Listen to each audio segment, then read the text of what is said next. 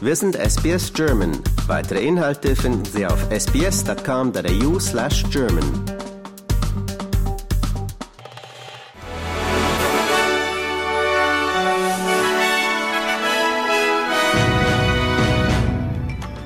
Sie hören den S B S German Newsflash an diesem Montag, den fünften Februar. Mein Name ist Benjamin Kanter.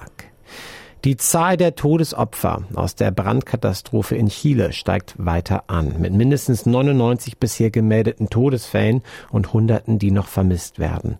Bewohner beginnen unterdessen, den Schaden zu erfassen, nachdem das ganze Stadtviertel in der Küstenstadt Viña del Mar komplett ausgebrannt ist. NATO-Generalsekretär Stoltenberg hat Deutschland dazu aufgerufen, die Modernisierung der Streitkräfte fortzusetzen. Stoltenberg betonte, dass die Bundeswehr eine bedeutende Rolle in der Abschreckungspolitik des Verteidigungsbündnisses spiele. Obwohl es keine unmittelbare Bedrohung durch Russland für Mitgliedstaaten gebe, sei Frieden in Europa keineswegs selbstverständlich, so der Generalsekretär der NATO. Die NATO habe in den vergangenen Jahren erhebliche Fortschritte erzielt und diese Anstrengungen sollten kontinuierlich fortgesetzt werden, so Stoltenberg.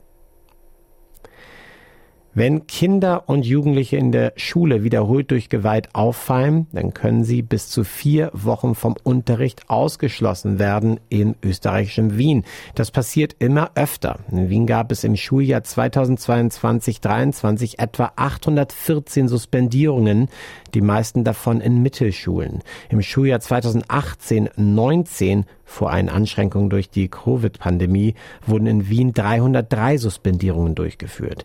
Die Zahl hat sich also mehr als verdoppelt.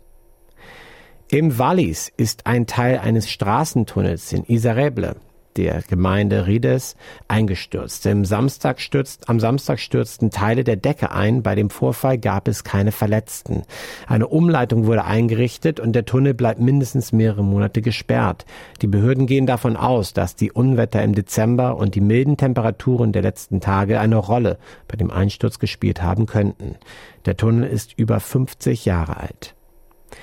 Die Bundesregierung hat ihren Entwurf für Kraftstoffeffizienzstandards veröffentlicht in Australien. Dieser zielt darauf ab, die Gesamtemissionen neuer Personenkraftwagen in den nächsten fünf Jahren um sechzig Prozent zu reduzieren.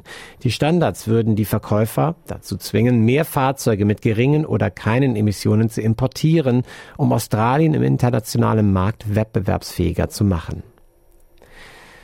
Der Aborigine-Sprecher Noel Pearson sagt, dass das Vermächtnis der Wegbereiterin Lowitja O'Donoghue nicht verblassen werde, nachdem die indigene Gemeinschaft um ihr Lebenswerk trauert und sich an sie erinnert.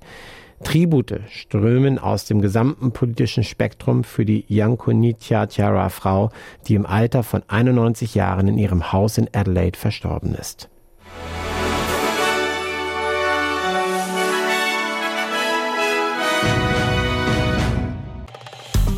Liken, teilen und kommentieren Sie unsere Inhalte bei facebook.com slash sbsgerman.